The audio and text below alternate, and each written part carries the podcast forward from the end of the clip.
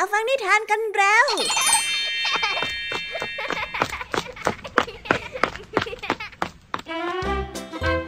สวัสดีค่ะน้องๆ ยินดีต้อนรับเข้าสู่ชั่วโมงแห่งนิทานกับรายการคิสอาวในวันนี้พี่ยามีและกองทัพนิทานหันษาพร้อมที่จะพาน้องๆไปตะลุยโลกแห่งจินตนาการที่เต็มไปด้วยความสนุกสนานและข้อคิดต่างๆ มากมายกันแล้วล่ะค่ะ เอาล่ะ เราไปตะลุยโลกแห่งนิทานกันเลย ในวันนี้พี่ยามีมีนิทานทั้งสามเรื่องมาฝากน้องๆกัน เรื่องแรกเป็นเรื่องราวของพืชทั้งสองชนิด ที่ต่างถกเถียงถึงความสำคัญระหว่างความสวยงามและความคงทน ทั้งคู่มีมุมมองที่แตกต่างกันเกี่ยวกับสิ่งสำคัญกับชีวิตการเป็นต้นไม้ แต่แล้วก็มีเหตุการณ์บางอย่าง ที่จะเข้ามาเป็นตัวตัดสินให้รู้คำตอบที่ทั้งสองต้นไม้นั้นถกเถียงกันมาเนิ่นนาน แต่ว่าคำตอบนั้นจะเป็นแบบไหนไปรับฟังกันได้ในนิทานที่มีชื่อเรื่องว่า ประโยชน์ที่แท้จริง ในนิทานเรื่องแรกของพี่ยามีกันเลยนะคะส่วนนิทานในเรื่องที่สองมีชื่อเรื่องว่าคำสอนที่ผิดพลาด นิทานเรื่องนี้เป็นเรื่องราวของครอบครัวหนึ่งผู้ที่เป็นแม่มักจะสอนด้วยวิธีการสร้างเงื่อนไข แต่พอลูกทำตามเงื่อนไขได้ แม่ก็หลงลืม และไม่ทำตามข้อตกลง จนผู้เป็นพ่อทนไม่ได้ ต้องเอ่ยปากพูดอะไรบางอย่างขึ้นมา ว่าแต่คุณพ่อจะพูดอะไรกันนะว่าไปติดตามรับฟังกันในนิทานเรื่องที่สองของพี่แอมี่กันเลยนะคะและในนิทานเรื่องที่สามนี้เป็นเรื่องราวของเจ้านายผู้ร่ำรวยและคนใช้ข้างกาย ตักเตือนเจ้านาย เพราะว่าความเป็นห่วงในพฤติกรรมการใช้เงิน แต่ความเป็นห่วงนั้นกลับถูกมองข้าม มีหนำซ้ำยังถูกมองว่าตัวเองนั้นยังดีไม่พอที่จะไปแนะนำใคร จนสุดท้าย คนรับใช้จึงได้เห็นภาพบางอย่างเข้ากับตาตัวเอง และทำให้เขาได้เรียนรู้ในบทเรียนที่ยิ่งใหญ่ในครั้งนี้ เอ๊บทเรียนนั้นคืออะไรกันนะ ต้องไปรับฟังพร้อมกันในนิทานที่มีชื่อเรื่องว่า ความห่วงใยจากผู้ต่ำต้อย ในนิทานเรื่องที่สามของพี่ยามีกันเลยนะคะ นิทานภาษาพาสนุกในวันนี้เจ้าจ้อยเห็นรุ่นพี่ที่มีเรื่องทะเลาะวิวาท เดินออกมาจากห้องของคุณครูพลเจ้าจอยจึงได้ไปสอบถามจนพบว่าสาเหตุของการทะเลาะกันนั้นมาจากความมุทะลุ ซึ่งเจ้าจ้อยก็กังวลว่าตัวเองจะเป็นคนแบบนั้นคำว่ามุทะลุที่ว่าจะมีความหมายว่าอย่างไรกันนะว่าไปรับฟังพร้อมกันในช่วงนิทานภาษาพาสนุกกันเลยนะคะ เป็นยังไงกันบ้างเอ่ยหลังจากที่พี่ยามีได้เล่าเรื่องความสนุกกันไปบางส่วนแล้ว น้องๆพร้อมที่จะไปตะลุยโลกแห่งนิทานกับรายการคิสอากันแล้วหรือยังเอ่ย เอาละค่ะ ถ้าพร้อมกันแล้วเราไปรับฟังนิทานเรื่องแรกกันเลย กับนิทานที่มีชื่อเรื่องว่า ประโยชน์ที่แท้จริง ไปรับฟังกันเลยค่ะ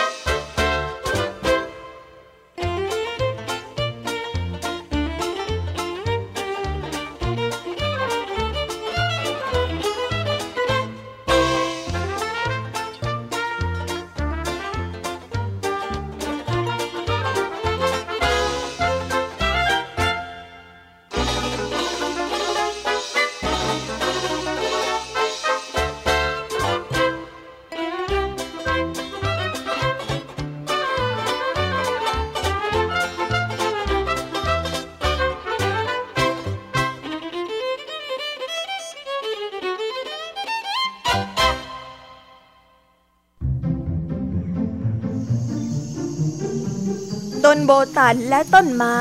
ที่มีลำต้นและดอกอันงดงาม มันได้ฉายาว่า เจ้าหญิงแห่งหมู่มวลดอกไม้ ซึ่งต่างจากต้นกระบองเพชรที่มีรูปร่างคิ้วริ้วขี้เร ดูแล้วไม่เห็นจะสวยตรงไหนเลย แล้วลำต้นของมันก็เต็มไปด้วยน้ำมากมายโอ้ยดูสิ ต้นอะไรก็ไม่รู้ ช่างไม่มีความสวยงามเอาเส้นเลยอะ ช่างน่ารังเกียจเสียนี่กะไร สู้ฉันก็ไม่ได้ ฉันน่ะสวยงามมาก คนมากมายก็นิยมชมชอบฉันน่ะนะต้นโบตันได้พูดเยาะเย้ยต้นกระบองเพชรอย่างได้ใจ เจ้ากระบองเพชรได้ตอบกลับไปว่า โถ เจ้าโบตันผู้น่าสงสาร เจ้าน่ะลุ่มหลงในตัวเองมากเกินไปแล้วนะ แต่คนเราเนี่ยจะมองกันแค่ภายนอกไม่ได้หรอก การใช้ชีวิตอยู่เพียงแค่ความงดงามจะมีประโยชน์อันใดเล่า จิตใจที่กล้าแก่งตั้งหากเล่า ที่จะพาเราฝ่าฟันอุปสรรคต่างๆ ไปได้ ต่อมาในฤดูร้อน ความแห้งแล้งก็ได้มาเยือน ต้นโบตันกำลังจะตาย ใบของมันนั้นเหี่ยวลง แล้วก็แห้งลงเป็นอย่างมาก ส่วนดอกนั้นก็ร่วงโรยไปแต่กระบองเพชรนั้นลำต้นของมันยังแข็งแรงและเขียวสด มันไม่สะทกสะท้านต่อความแห้งแล้ง แต่ยังคงสดชื่นและมีชีวิตชีวาเช่นเดิมต้นโบตันได้เห็นดังนั้น ก็รู้สึกผิดที่เคยเยาะเย้ยต้นกระบองเพชรไป ต้นโบตันก็ได้แต่ร้องไห้เสียใจ ในความงดงามของตนที่เสื่อมสลายไป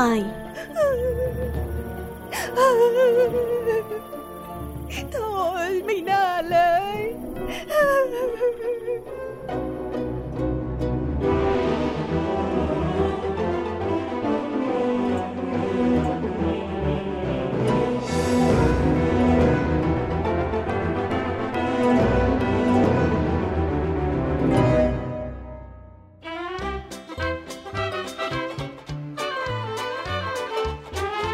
ถึงแม้ว่าความสวยงามของดอกไม้จะชวนให้ผู้คนหันมามองและสนใจ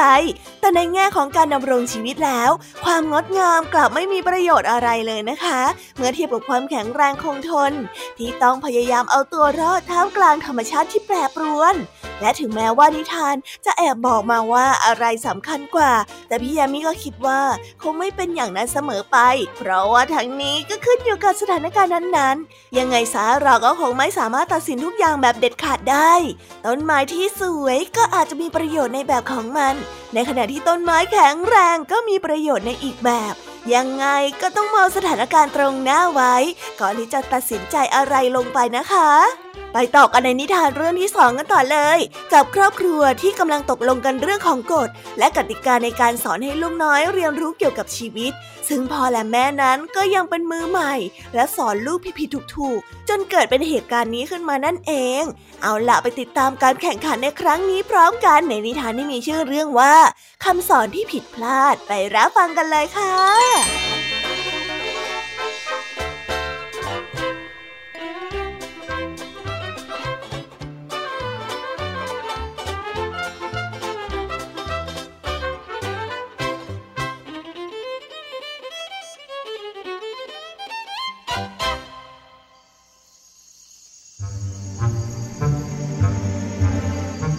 าวนาผู้หนึ่งชื่อว่าบุญเหลือ เขาได้อาศัยอยู่กับลูกน้อยและภรรยาสาวที่กระท่อมเชิงเขา ครอบครัวของเขาเป็นครอบครัวเล็กๆ พอมีพอกิน มีอาชีพทำนาทำสวนและเลี้ยงสัตว์ ซึ่งบุญเหลือนั้นได้เลี้ยงหมูไว้ห้าตัวเช้าวันหนึ่งภรรยาของบุญเหลือนั้นก็ต้องไปจ่ายตลาด แต่ลูกชายของนางได้งองแงอยากจะตามไปด้วย นางจึงได้เอ่ยกับลูกไปว่าเฮ้ยกลับไปอยู่กับพ่อเถอะนะ ไว้แม่กลับมานะ่ะ เดี๋ยวแม่จะฆ่าหมูให้เจ้ากินนะ โอเคไหม เด็กน้อยได้ยินเช่นนั้นก็หยุดงองแง แล้วก็เดินไปอยู่กับพ่อ เขาได้สงสัยว่าทำไม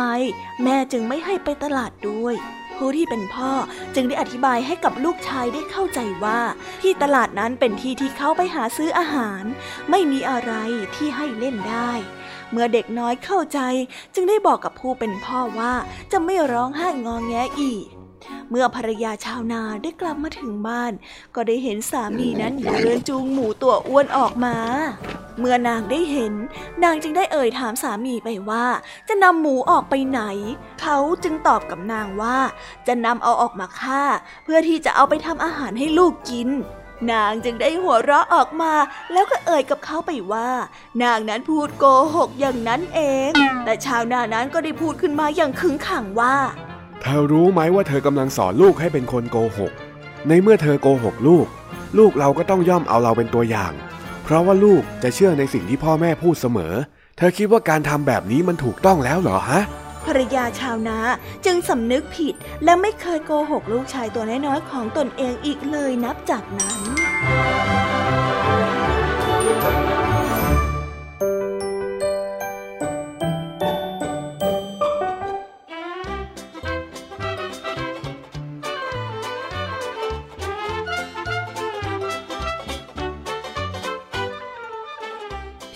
จะเป็นพ่อแม่ แต่ก็ยังคงมีความผิดพลาดได้เสมอ เหมือนกับคนแม่ในครอบครัวนี้ ที่โกหกลูกจนผู้เป็นพ่อต้องรีบตักเตือน เราไม่อยากจะให้ลูกน้อยเรียนรู้อะไรผิดๆและกลายเป็นคนที่ชอบโกหก หลังจากที่ผู้เป็นแม่ได้ตระหนักว่าตัวเองนั้นทำผิด ก็เลยปรับความเข้าใจและไม่ทำแบบนั้นให้ลูกเห็นอีกเลย นี่แหละนะคนเราถ้าผิดแล้วก็ต้องรู้จักปรับปรุงตัว แบบนี้ไม่ถือว่าหน้าแตก แต่กลับกัน คนที่รู้จักแก้ไขคือคนที่พยายามพัฒนาตัวเอง และควรได้รับคำชื่นชมเสียมากกว่า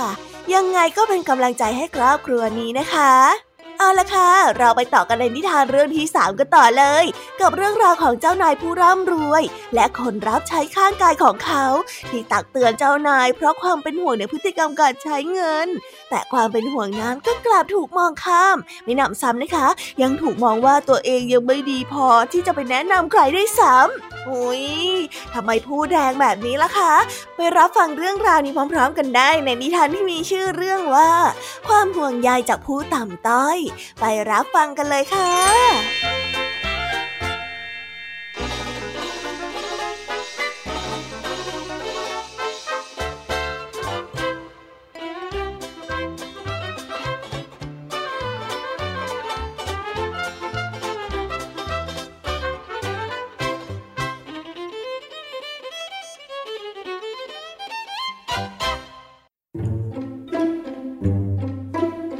ศรษฐีคนหนึ่ง เป็นผู้ที่ไม่รู้จักพอ วันวันคิดแต่อยากจะได้ ทั้งทางที่มีเงินทองมากมายอยู่แล้ว แต่ในขณะเดียวกันเศรษฐีผู้นี้ก็มีความฟุ่มเฟือยอยู่ในตัวมากมาย เช่นเดียวกันกับความไม่รู้จักพอ วันหนึ่งเศรษฐีได้สั่งให้คนรับใช้ไปหาซื้องาช้างมา เพื่อที่จะมาทำตะเกียบทองดี ซึ่งเป็นคนรับใช้ของเศรษฐีก็ได้รู้สึกกังวลใจเป็นอย่างมาก แต่ละครั้งที่เศรษฐีผู้นี้อยากจะได้อะไร ย่อมต้องได้ และแต่ละสิ่งที่เขาอยากได้ล้วนแล้วแต่ต้องใช้เงินเป็นจำนวนมากทองดีจึงได้กล่าวเตือนเศรษฐี แต่เขากับหัวเราะพลางพูดออกมาว่า เฮ้ย สมบัติของข้าน่ะมีมากมาย เจ้าอย่ามาเป็นห่วงข้าหน่อยเลย เจ้าห่วงตัวเองซะเถอะเจ้าทองดี สองวันต่อมา คนรับใช้ก็ได้นำตะเกียบที่ทำมาจากงาช้างนำมาให้กับเศรษฐี เศรษฐีก็ได้สั่งให้ทองดีไปหาหยกมาทำถ้วยและก็ช้อนให้เขาอีก ซึ่งตอนนี้สมบัติของเขาก็ได้ร่อยหลอลงไปมาก แต่เขาก็ยังหาฟังคำเตือนของทองดีไม่ และยังคงใช้เงินอย่างฟุ่มเฟือยต่อไป วันต่อมาเขาได้สั่งให้ทองดี คนรับใช้เก่าของเขา ให้ไปเสาะหาผ้าไหมอย่างดีจำนวนมากมาตัดให้เป็นผ้าเช็ดโต๊ะ และผ้าเช็ดเก้าอี้ เพื่อที่จะประชดที่ทองดีนั้นชอบตักเตือนในการใช้เงินของเขา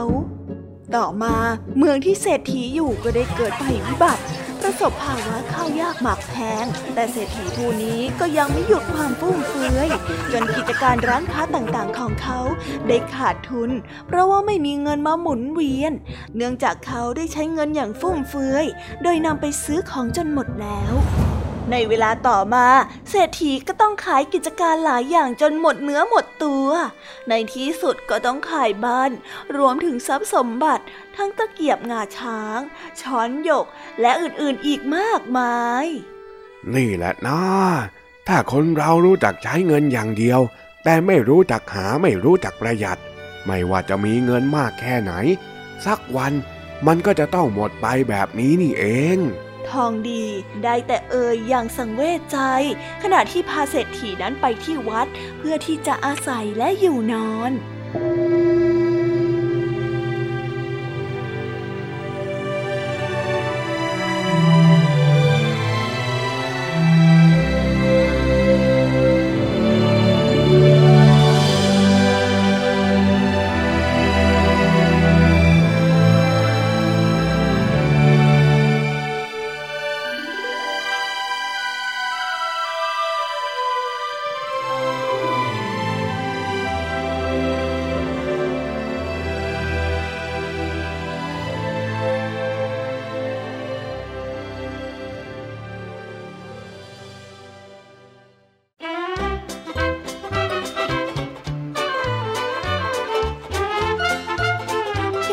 องจะร่ำรวยกว่า แต่ก็ไม่ควรที่จะมองข้ามความห่วงใยของคนรอบข้างนะคะ โดยเฉพาะอย่างยิ่งคนใกล้ตัวค่ะ ที่มักจะพูดกับเราและก็ตักเตือนด้วยความหวังดีจริง ๆ แต่ก็น่าแปลกนะคะที่คนใกล้ตัวมักจะถูกมองข้ามอยู่เสมอ เหมือนอย่างในนิทานเรื่องนี้ ที่สุดท้ายแล้วการไม่ฟังคำตักเตือน เพียงเพราะคนตักเตือนมีฐานะที่น้อยกว่า ก็ส่งผลให้เศรษฐีกลายเป็นยาจกได้จากพฤติกรรมการใช้เงินอย่างสุรุ่ยสุร่ายไปในชั่วข้ามคืนนั่นเอง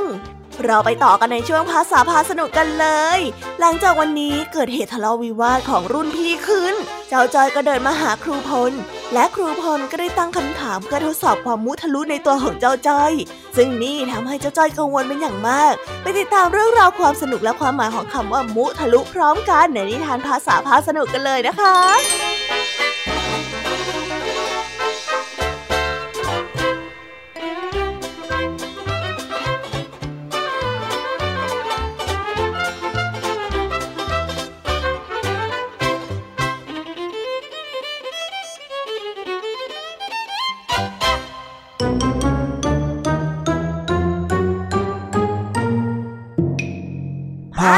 พาสนุก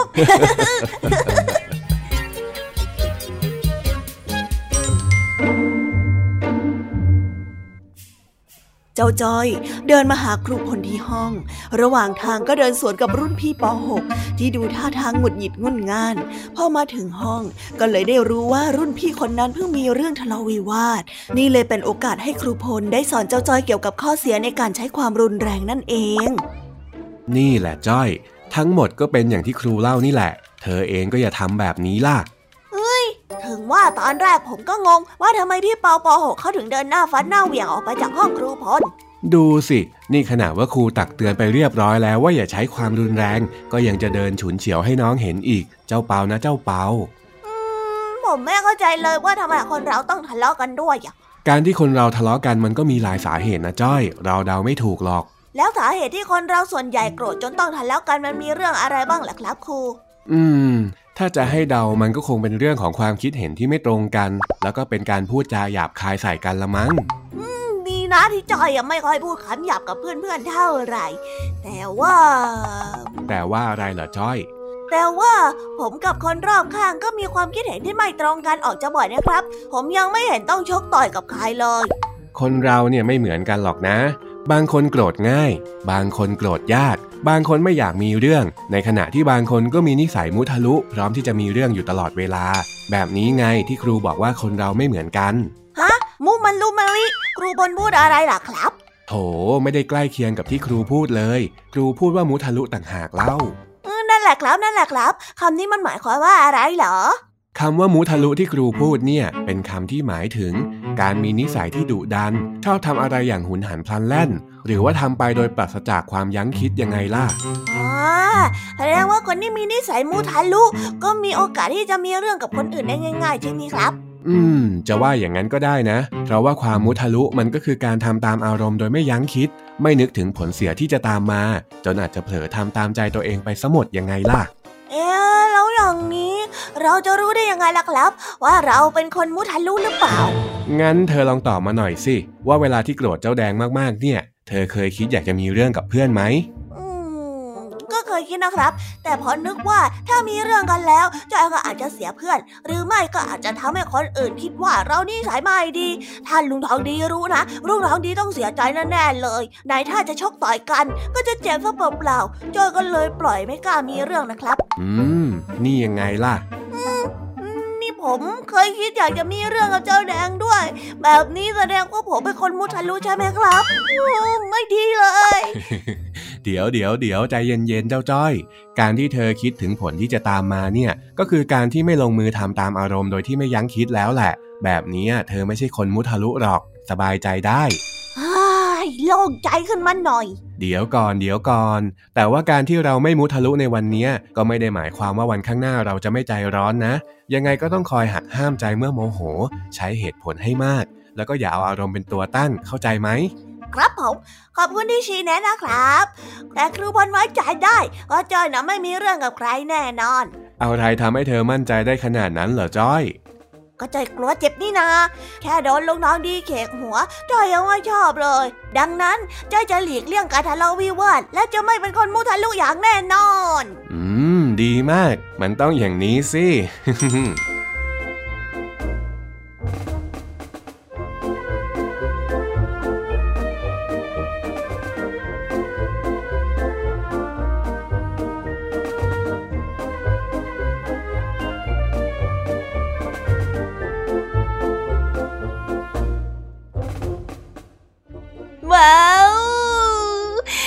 ไปแล้วนะคะ สนุกสนานกันไม่น้อยเลยทีเดียวสำหรับวันนี้เรื่องราวความสนุกก็ต้องจบลงไปแล้วละค่ะ พวกเราและรายการคิสอาวก็ต้องขอบอกมือบายบายกันไปก่อน ใครที่มารับฟังไม่ทันสามารถไปรับฟังย้อนหลังได้ที่ไทย PBS Podcast นะคะ วันนี้จากกันไปด้วยเพลงเพราะๆในช่วงสุดท้ายของรายการ แล้วไว้เจอกันใหม่ในตอนถัดไปสำหรับวันนี้ สวัสดีค่ะบายบายเป็นเด็กดีของคุณพ่อคุณแม่นะคะ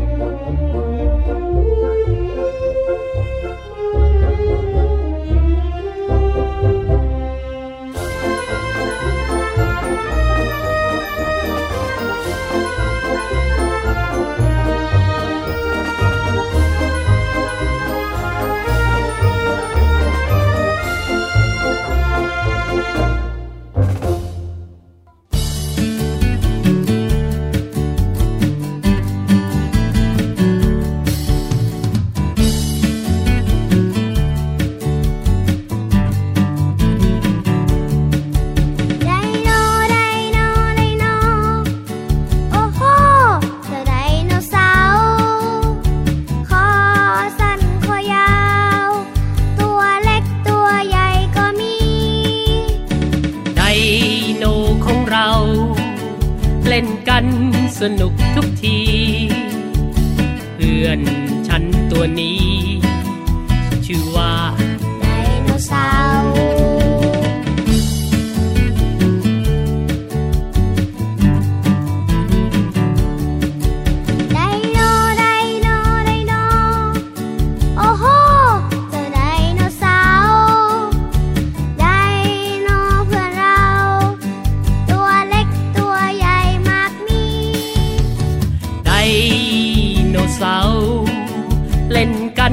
สนุกทุกที